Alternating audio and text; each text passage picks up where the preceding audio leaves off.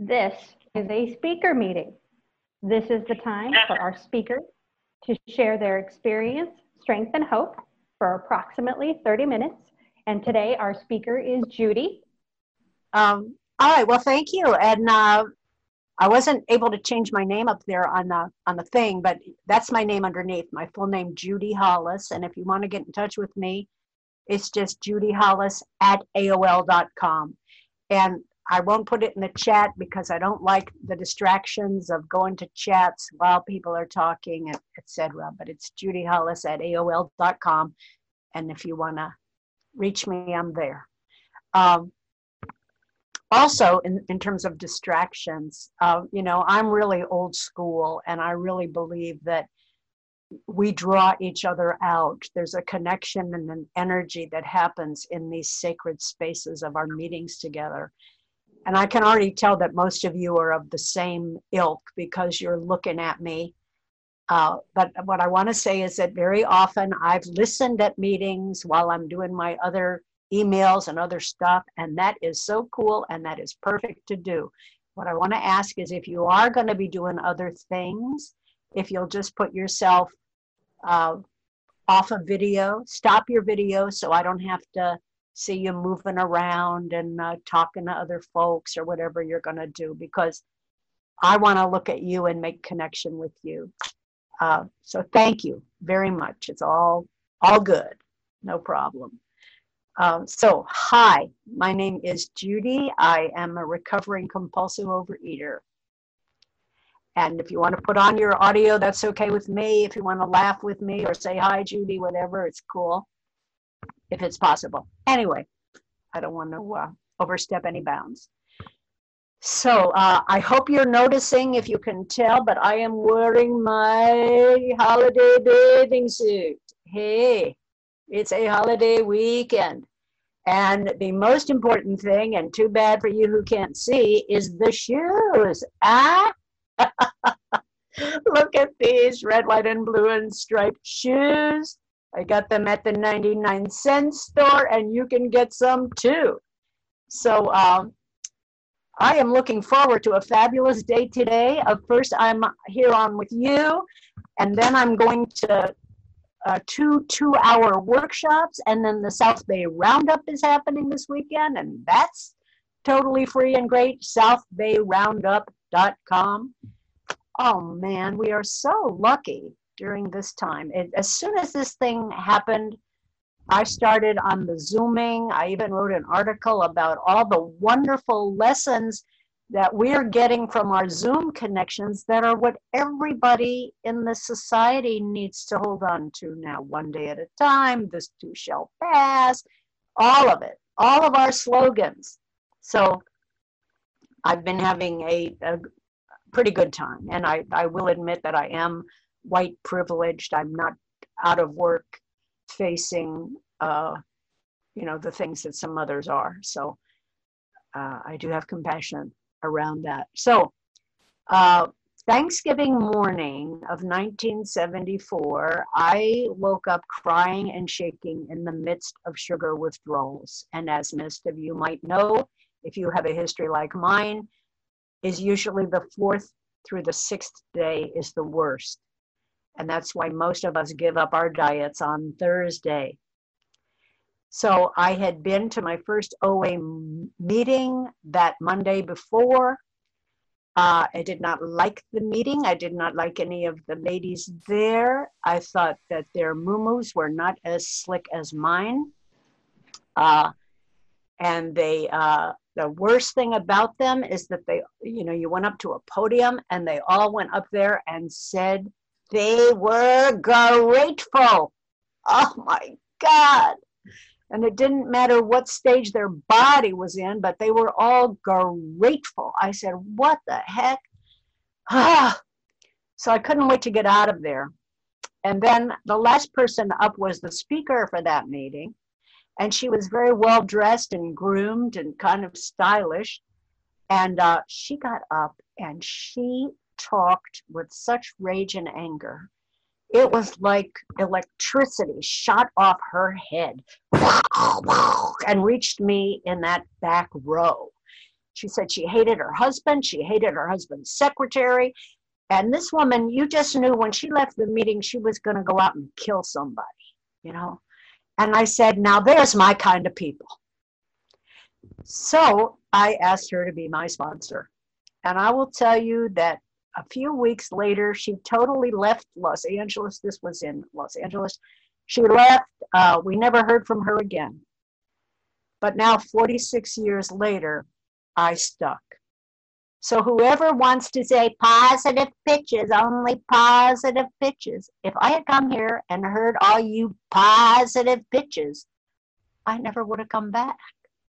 So for the last 46 years, unfortunately, I have used these rooms a lot as my whiner, complainer, uh, storm and drang, chaos, whatever. I brought it here.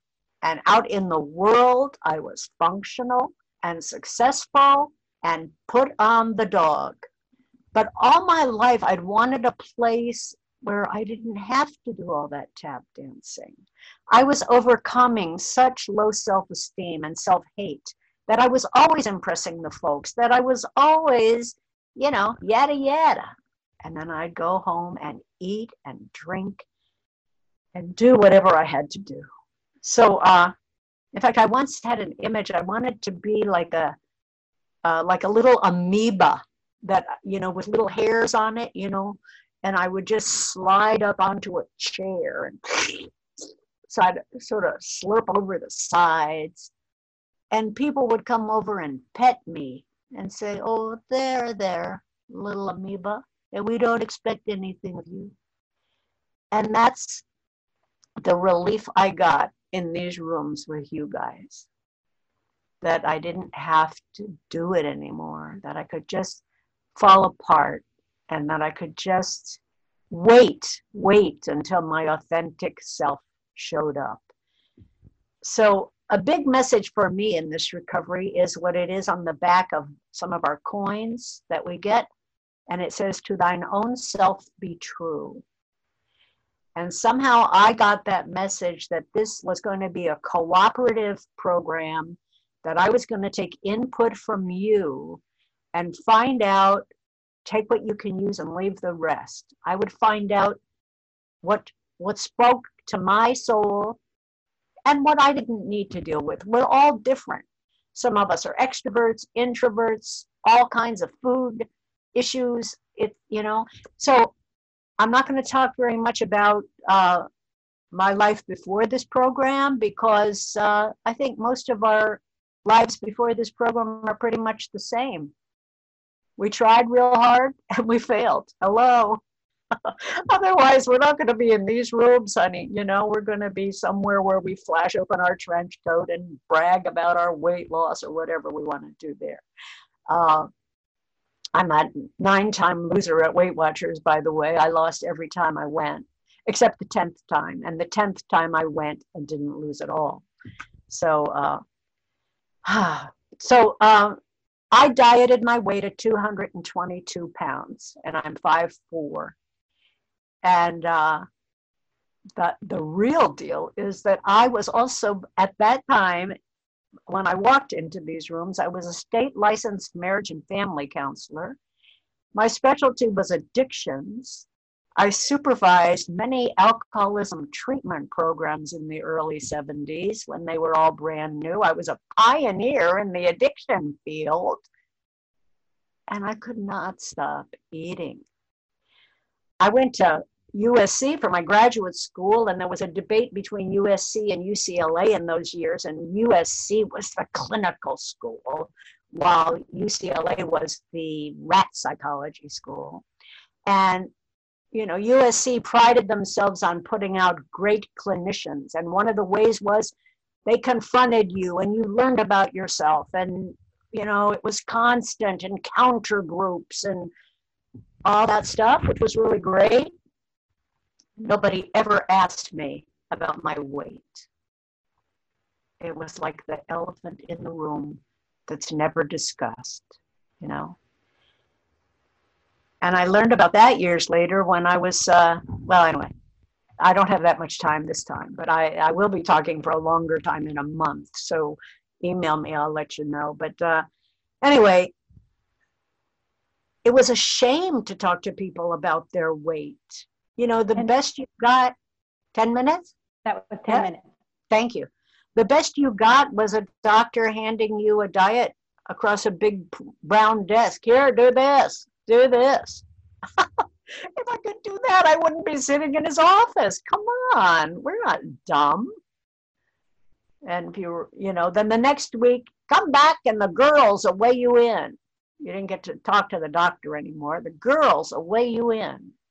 Shame, mortification.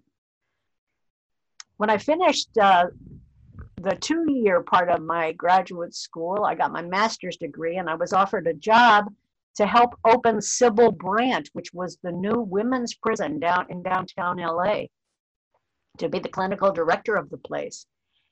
And um, very wonderful opportunity. And uh, uh, when I went for the higher end physical, I weighed 187. And the doctor said, gee, you know, our top allowance, our top weight at your height is 185. But he said, I get to take a whole month giving you this higher end physical. So why don't you go home and lose those two pounds and we'll weigh you in next week when you come back. So at that time, the Atkins diet was really hot, you know. So I said, well, I'm going to go home and I'm going to eat uh, uh, dry roasted peanuts for the month, for the week. That's all I'm going to eat. Well, I waited two weeks to go back to weigh in. And when I went back, I was 192. And the doctor stared at me and I kind of backed out of the room. I mean, what do you say? So, our literature talks about painful and incomprehensible demoralization. We paid our dues. Somebody's talking, a man's voice. Maybe you can mute yourself. Cool. Thank you. So, um, that's anyway, I tried my best. And I'd never heard of Overeaters Anonymous, although I worked in alcoholism. I went to AA meetings, took the patients there, thought it was great, cried in staffings. Why isn't there help for people like me? We're helping all these alcoholics, there's no help for me. And they said, That's right, there's no help for people like you. You've always been that way, you're always going to be that way. In Los Angeles, the birthplace of OA, all of us great experts had never heard of it. So uh, I learned from a client about Overeaters Anonymous. I sneaked up to her after this meeting because I didn't want anyone to know I was fat. You know, I was constantly image, image, image. So, anyway, that Thanksgiving morning, I woke up crying and shaking. I said, I can't do this. I called that, that angry lady. She helped walk me through how I'd handle the dinner at Myra, my Aunt Myra's house that afternoon. She said, Why don't you go, go in a room and write? Uh, I strongly encourage writing. It has helped me throughout my recovery. I recommend it for everybody. And as I was writing, I got an image of myself at five years old. My dad was in the army. We lived in Frankfurt, Germany. I was walking by myself in Frankfurt, bombed out buildings on both sides of the street, neglect all alone. And I remembered looking down at the sidewalk. It was a cracked sidewalk, probably from the bombings. And I heard a voice say, just stay on the path. Just stay on the path. Believe me, I don't believe in any of this Zuby stuff. I mean, you know, I, I didn't know about channeling, whatever. But that message has held for me because my recovery has changed a lot. My food plans have changed a lot. 46 years. I hope you changed some, you know. So, uh, anyway, I've, I've been in this program way more than half of my life. So my early programming is not as important as what I've been through in recovery. And, and I'll go there. Um, the first year I lost 60 pounds and my husband lost his job twice due to his alcoholism. I forgot to mention I was living with a man at home who beat me periodically. Uh, so I had all this great image and help to others out in the world, and I would come home and get beaten. And that's exactly how my childhood had been. Uh, all the neighbors thought I was the cutest little wonderful kid in the world. Teachers loved me. I went home, you're a no good piece of doo doo, bam, bam, bam. So um, I rec- recreated that in my adult relationships. That's where I had my degradation. These are a lot of things to work through. Please, if you're new, don't get scared. You have the rest of your life. But you know what? You get to be honest. You get to find out who you really are. Uh, so, of course, I was thrown into Al Anon. And then there was another one of those big messages a year later. My husband was still beating me. I didn't know what to do. I don't want to leave the house. It's where I see clients, blah, blah, blah, blah. And I, I was in a Gestalt training group at the time, and uh, I was crying and talking about this stuff. And the woman who was playing therapist for our little dyads uh, encouraged me and I explained to her why I couldn't leave the house because of the clients and the mortgage and he's lost his job I can still pay the mortgage etc he won't leave and she just said to me well there will always be something and it was like bam bang bang chapel bells went off and sun shone down like the little brown church in the vale. And I said, I have to leave. Wow. So the next day, with no anger, no chaos, no crying, totally neutral, I said, Howard, one of us has to leave today. If it's not you, it's me. But we're not going to do this for one more day. when you know what's up, people hear it. He said, Okay, I'll leave. And he left. I've never been beaten again. It's not his fault. He had this disease. He didn't even know he was in blackouts. I've never been beaten again. He eventually died of his alcoholism, and my life soared. So for the next many years, things happened just by my following direction and staying on this path. My sponsors, oh, I became so obsessed with my work. I was like, oh my God, I'm so important and I'm so smart and I have a responsibility to share the message and blah, blah, blah, blah, blah. And my sponsor said, You are on a dry drunk. You must give up some of this work or you are going to regain your weight. You're going to slip again. So I said, I can't, isn't blah, blah, blah, you know. I did what she said. I gave up my 20 hour a week consulting at the Navy Hospital. The next day, an administrator at another hospital asked me, Hey, you've been losing a lot of weight, haven't you? I said, Well, yeah. You know what we do for alcoholics on the fourth floor? You can think of doing something like that for overeaters. Bam, I was asked to create the nation's first eating disorder unit.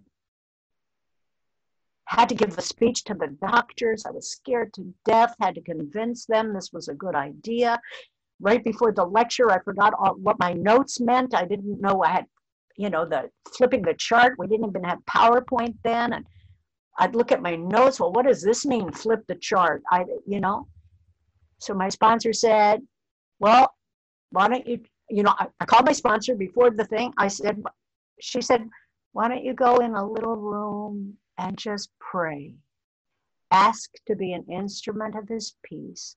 Ask to be a channel. Ask for it to flow through you.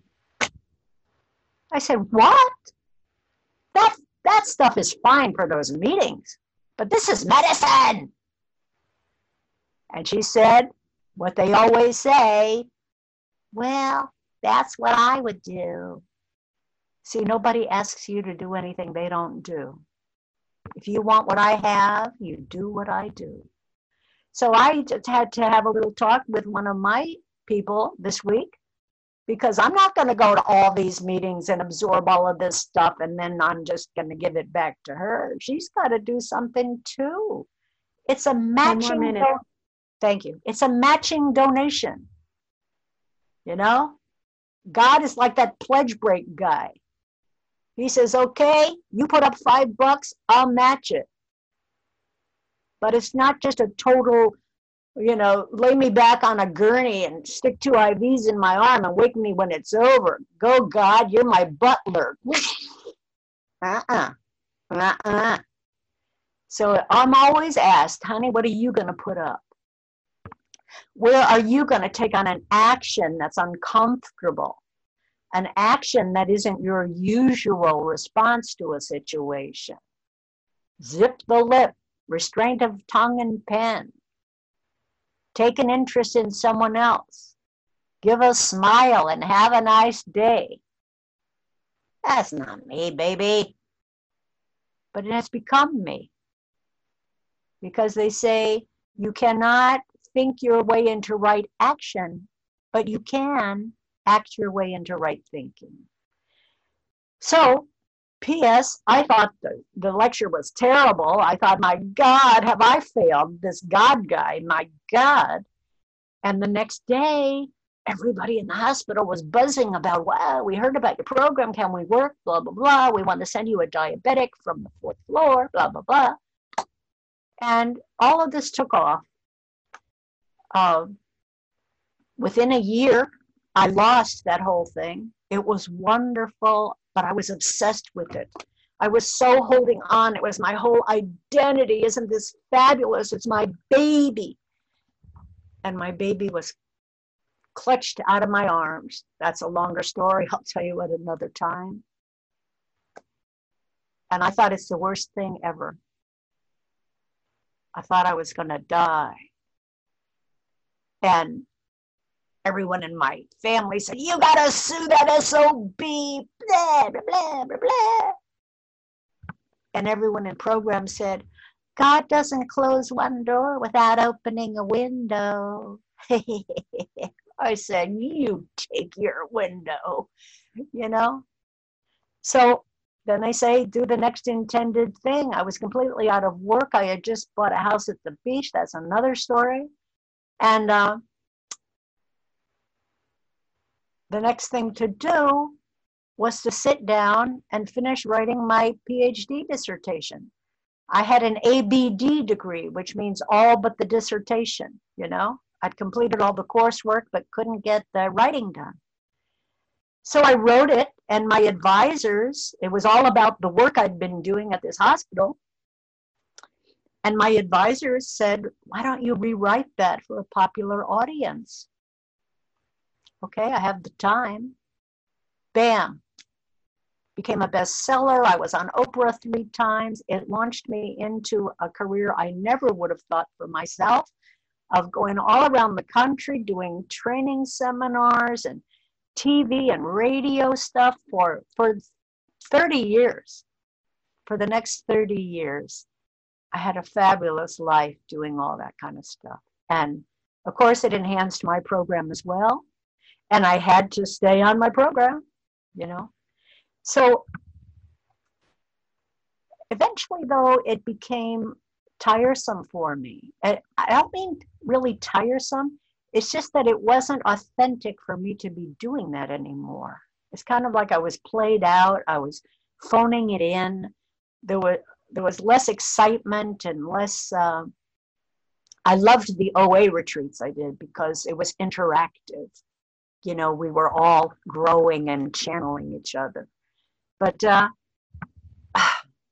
I gave it up. And also, the media had changed and they gave me up at the same time. Uh, I moved to New York to launch my radio career. I thought I'll have, I, a ra- I had a radio show in Palm Springs. That's where I live now. And uh, the station went off the air. I moved to New York with my little tapes and I launched my radio career and it fizzled. No action. But I met the man of my dreams. This was 26 years ago. And I'm still with him today. I didn't even go through all the relationship stuff I got to learn staying in Al Anon. But uh, I decided I wanted to pull back from all that razzmatazz and just have a personal life like other people. You know, that I didn't have to be a workaholic. Having that job pulled away from me showed me that I'm not just my job. And so uh, I'm with a man who's not all that impressed with my accolades. He just likes hanging out with me. And he's someone I respect a veterinarian, a Cornell grad. Oh my God, oh my God. I'm the person who never had a date, but was advising all my girlfriends. I was always a good counselor with no experience.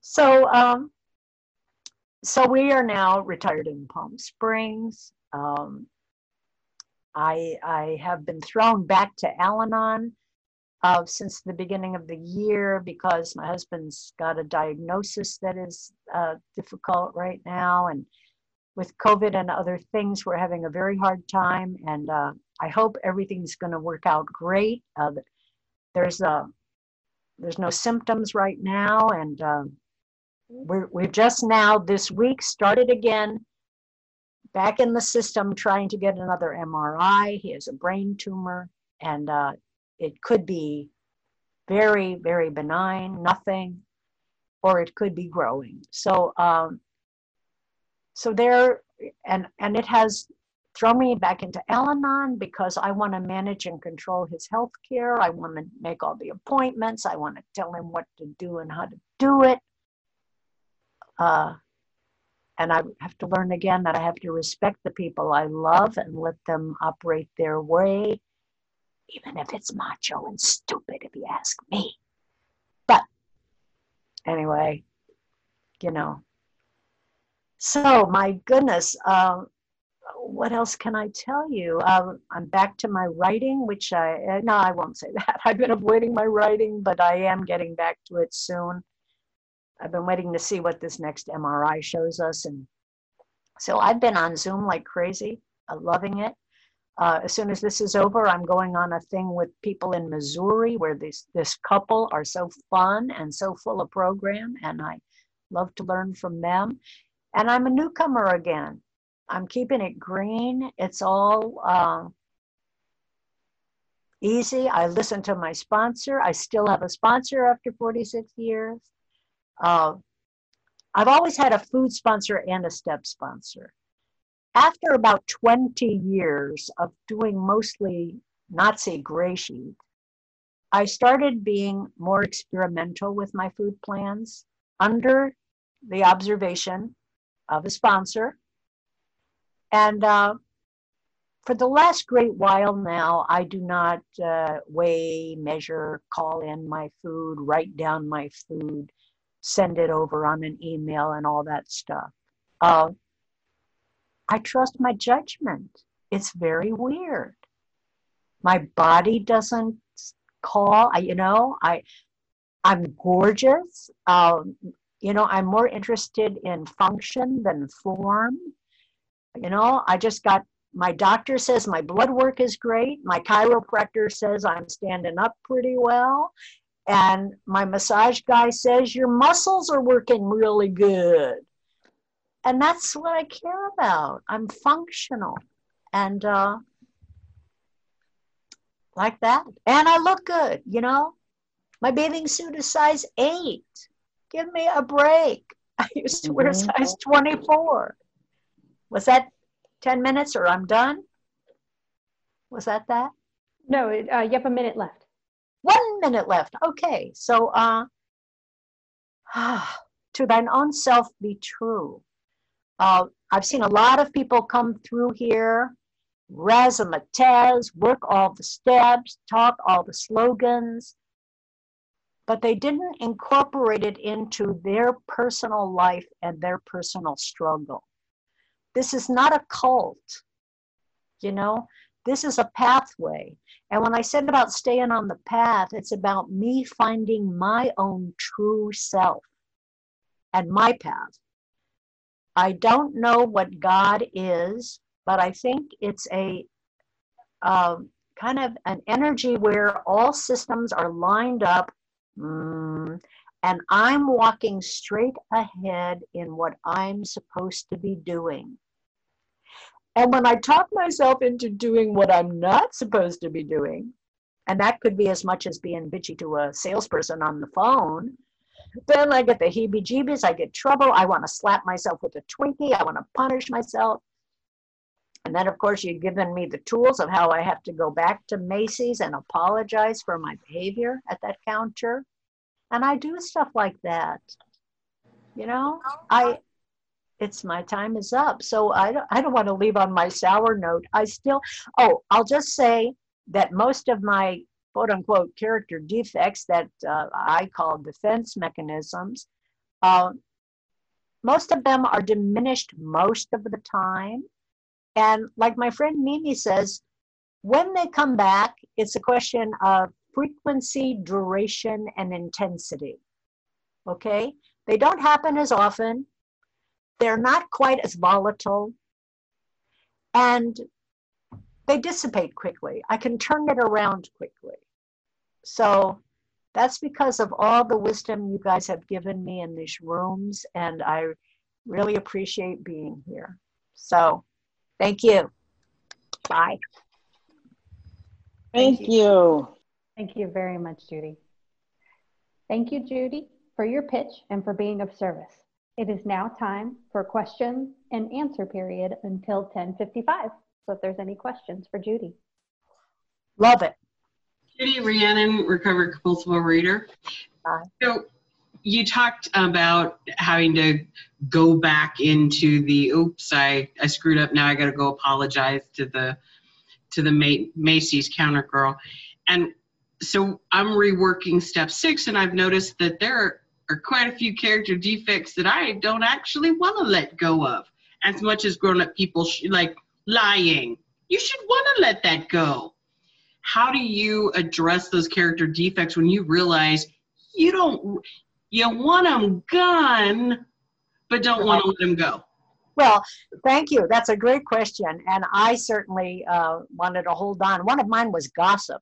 I just thought that was of great value to somebody until i found people were gossiping about me too. Oh god. So it comes around and bites you uh, but you know, you don't have, like if you listen to that last thing I said, you don't have to give up anything. We are not saints.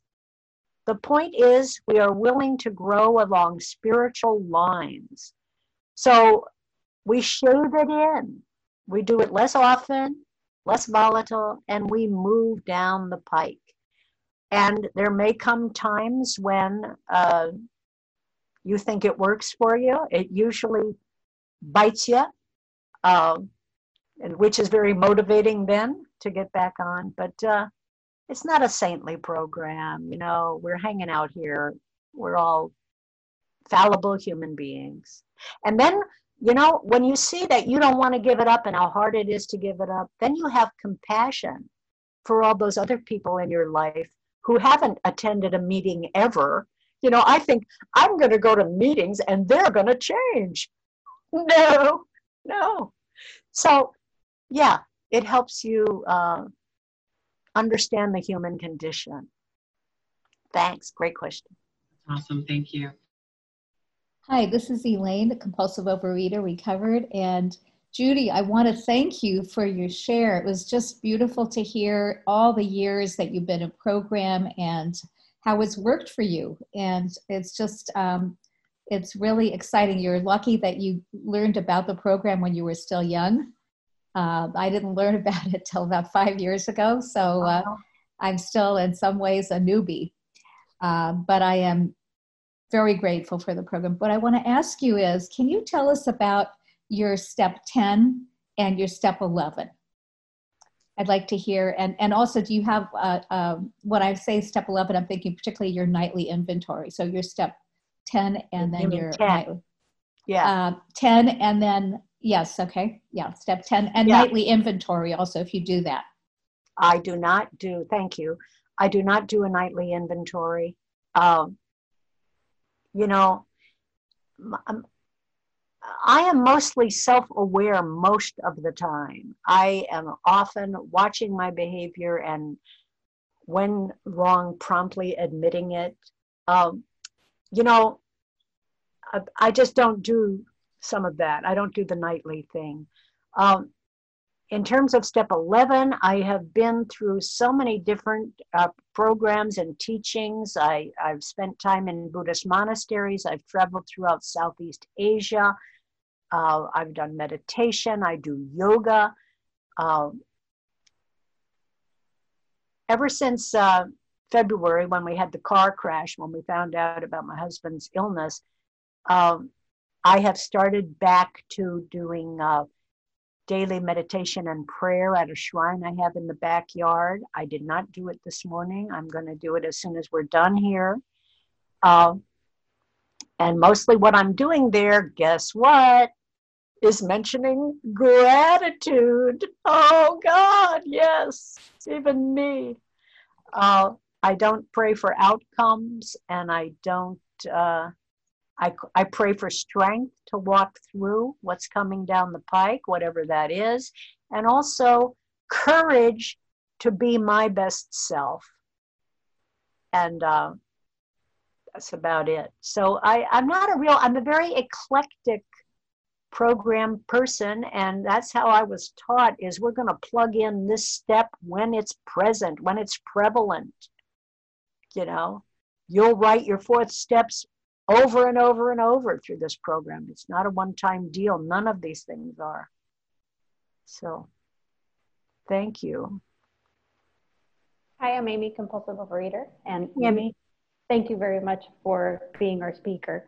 Uh, you, and I've heard other people talk about this before. I, I think you said you had a food, food sponsor and a step sponsor at some point or now, whatever. Yeah. Uh, why? Why? Why does somebody have? I have one. Do I need two? Like you know, that's that's where I'm going. So why? why? I don't know. I don't know. In those days, that's how it was recommended to us. Uh, your food sponsor would talk with you about your food, and your step sponsor would talk to you about the steps and the psychological part. And I didn't know any wisdom about that at all because I just followed direction. Whatever they said do, however stupid it seemed, I did it that way. Now, when I started having treatment centers, I realized something very interesting is whenever the patients got in the room with the nutritionist, they wanted to talk about their feelings. And whenever they got in the room with their counselor, they wanted to talk about food. And I said, aha, it's an avoidance thing. You know, that let's demarcate this. My food is my food. Yes, sometimes I'm triggered and I eat over feelings, but deal with the feelings elsewhere. So that's what's worked for me for many years. Uh, you know, in these days now, I have stepsisters. Uh, we all help each other. And uh, I mix it more. you know, I'll just say I might have the rids today restless, irritable, and discontent. And this food is calling to me. And that may not be a thing for a food sponsor. You know, it's just more mushy today. But I liked for the first many, many years the discipline. The reason for calling in your food is not about dieting, it's about learning about honesty and discipline. And it's also about someone else cares about how I'm eating. Someone is going to witness what I'm doing with food. It's very important because I'll break a promise to myself. But if I have to tell you, it's very different. So I still strongly recommend that for at least the first 20 years. Thank yeah. you. You're welcome. Hi, I'm Irene. I'm a compulsive overeater, and thank you so much for your share, Judi. And I have a question. Um, how did you come to? I mean, as I get older, my body's taking on different forms that I'm not used to, and you said I'm gorgeous, and I like, oh man, I'd like to be able to say that about myself. How, how did you come to that dealing with uh, dysmorphia if you dealt with it? Yeah. Okay. Again, it works. It's functional right? How, how I walk is much more attractive than how this dress fits. You know, you see a lot of young girls and they're wearing their little black little tube things and they're constantly pulling at their hem and they're very self conscious and uncomfortable. Not attractive. But strut my stuff. And it takes practice. I used to do this in treatment centers. I would do exercises with women walk back and forth. We went out on flirt assignments. You know, I take them to the car wash where mostly ex cons were washing these cars, and we'd get out of the van. And your assignment is, without anyone knowing, you have to flirt with these guys. And they would have to learn how to just sort of, no matter what, strut it. Now, I'm not, you know, advocating for any sex addiction or anything else here. I'm just saying you have to practice thinking you look good. I, I do actually. I'm happy with how I look, and I'm sure that you're much happier than before program, right? Yes. Okay, so that's something to brag about, and you know to to walk proud. Walk proud is what it is. Yes, my waist has fallen. Oh, you know, I'm 75 years old. So, uh, you know, I don't, I, I'm never going to have that body, that young woman's body. But this one's fine. And you know what? When you do yoga, things tighten up. They do. I mean, I used, you know, in my 20s, I had a body that would swish half a minute before me. You know, when I moved, my body was blah, blah, blah, swishing back and forth. Now it all gets down the road at the same time. It's great. Thank you. I hope that helps. I'm just saying that, that does a lot. Thank you. Yeah. Act as if, practice. Yeah. Yes. My name's Ida Jane, and I really appreciated your share. Um, I was just figuring out, I've been in the program 38 years, and yeah, and I'm happy with myself. And I'm not skinny. I'm comfortable for my age. I'm age appropriate.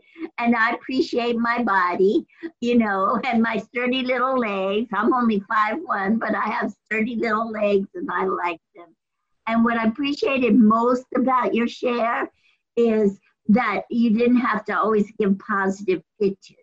Because when I first got into OA, I mean, I was full of pain and anger, you know, and I needed to say a few cuss words in a meeting and just let it rip and have nobody, you know, like give me feedback or advice. Just listen to me because I was in pain.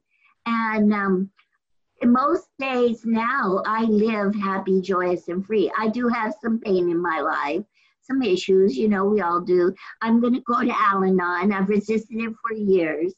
Um, I think just get your own damn disease. I have my own. I'm an overeater, you know. Yeah. So, but I'm thinking, no, I need that, you know, because I try to manage and control. So I just want you to know I, often get bored when we have speakers. I almost didn't check in because I think, yeah, yeah, yeah. And um, when you've been around a long time, you'd rather hear from your friends for three, four minutes that you care about, you know, than somebody from LA. But I want you to know how much I appreciated your share. It was so genuine and authentic, and I thank you. So, and I'll be doing my negative pitches when I need to. Great. Thank you so much. Yeah, I, I'm inspired by you also.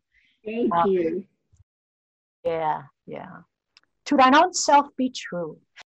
Uh, it is time to close the meeting. Thanks to our speaker and to those who gave service.